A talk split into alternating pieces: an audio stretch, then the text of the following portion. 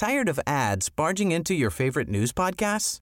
Good news. Ad-free listening is available on Amazon Music for all the music plus top podcasts included with your Prime membership. Stay up to date on everything newsworthy by downloading the Amazon Music app for free or go to amazon.com slash news ad free. That's amazon.com slash news ad free to catch up on the latest episodes without the ads. Hi, it's Anna from the Puma Podcast team. We're glad you're here. We're excited to build our community with you. And it looks like we'll be able to meet for events real soon. So if you want to stay in the loop, please go to pumapodcast.com and subscribe to our newsletter. Now, on to your Teka Teka news. When you see something trending online and you find yourself wanting to jump on that bandwagon, hmm, think again. It's from her that we first heard of this also, that crucial really to the campaign strategy is yung disiplina nung messaging na siya yung magdi-dictate, right? She ruled through hashtags. That's how she dictated and orchestrated what was happening online. Meron siyang... That was Jace Cabañas. He is a communication professor at De La Salle University, and he worked on the research called Architects of Network Disinformation with Jonathan Ong. Jay says hashtags are one way by which trolls take over conversations online. Online. Meron siyang sarili niyang Twitter account, right? Tapos, doon lumalabas sa Twitter account na yan kung ano yung main message and main hashtag na ipapakalat. And then you would have these influencers.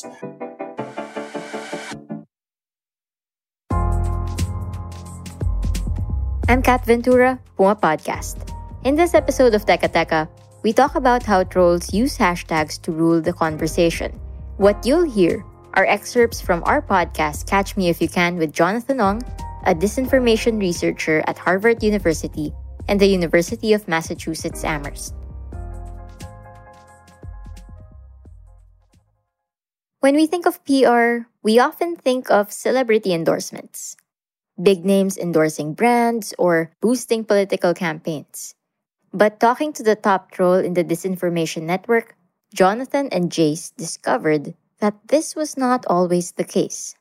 She didn't really like working with celebrity endorsers. And instead, she would use meme accounts, meme pages, parody accounts. And to us, I think that was the biggest ethnographic surprise, as we say in academia. That was a big discovery for us. It's from her that we first heard of this also that crucial really to the campaign strategy is yung disiplina nung nung messaging na siya yung magdi-dictate, right? She ruled through hashtags. That's how she dictated and orchestrated what was happening online. Meron siyang sarili niyang Twitter account, right? Tapos doon lumalabas sa Twitter account na yan kung ano yung main message and main hashtag na ipapakalat and then you would have these influencers. So I think more than actually the stature of the people that she got, which to her didn't really matter so much. It was about how these influencers would really carry the message. Kaya yung preference talaga niya yung mga anonymous influencers. The top trolls, or chief architects of disinformation, as Jonathan and Jace call them, use anonymous accounts or meme pages to get their message across to thousands of followers. Through a coordinated attack, they are able to get hashtags to trend online.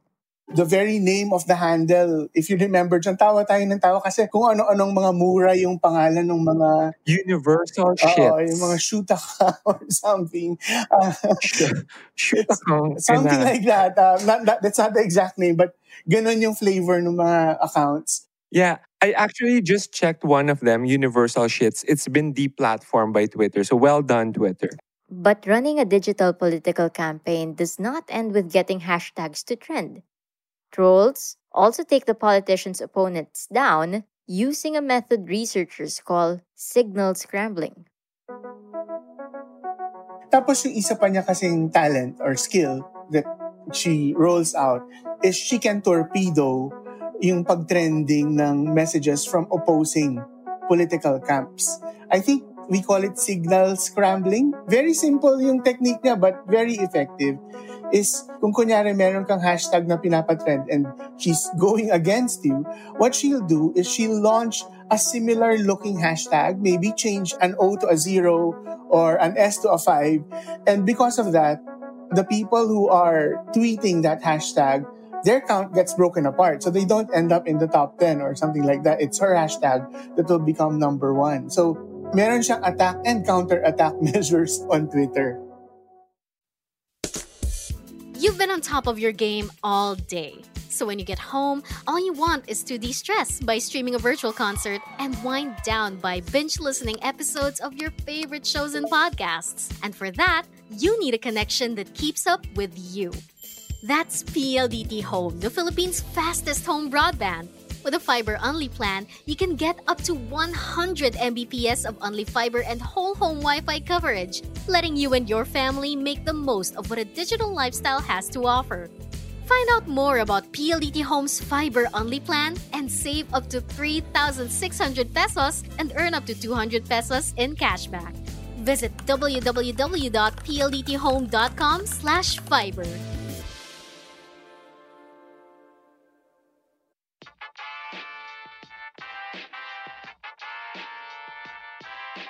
Catching these slippery operations is a real challenge because transactions between trolls and clients often leave no paper trail. Medyo shoddy din yung kanilang parang business and financial transactions dahil narinig namin from Grace and her collaborators na sometimes sa DM lang sila nag-uusap, walang paper trail, na, you know, like an official receipt, di ba? Especially for politicians. And actually, a lot of the clients, sabi niya, pay cold cash, di ba? And the only paper trail, maybe for investigative journalists to look at, is yung pag-transfer actually from her to the digital influencers sa ATM yun. Pero yung linking her to the clients, to the principals, that will prove very, very challenging kasi halos wala siyang trace. For some trolls, this is just a game. They want to see how far they can go to get people to talk about their candidate online, and they will do whatever is necessary to achieve this goal. I think one of the most heartbreaking things that we learned in this research is that for these people, this is a game of glory for them for someone like Grace, she got into digital political campaigning, as she would call it, trolling, as others would recognize it, because she was bored. She said this, she was very bored making brands, making celebrities trend. She wanted to see if she could do the same for politicians with tarnished names, for political causes that people might not like. Will she be able to hyperextend the strategies, the weapons, the tools of ad and PR to promote these things in politics. There's more to Grace's story than that. If you want to hear the rest of it, listen to Catch Me If You Can on Spotify, Apple Podcasts, or Google Podcasts. The project is funded by Internews and hosted by Jonathan Ong and co-hosted by myself, Kat Ventura. This episode was edited by Presh Capistrano. Maraming salamat po.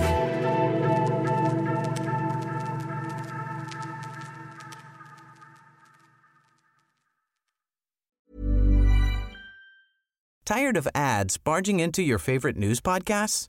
Good news. Ad-free listening is available on Amazon Music for all the music plus top podcasts included with your Prime membership. Stay up to date on everything newsworthy by downloading the Amazon Music app for free or go to amazon.com slash news ad free.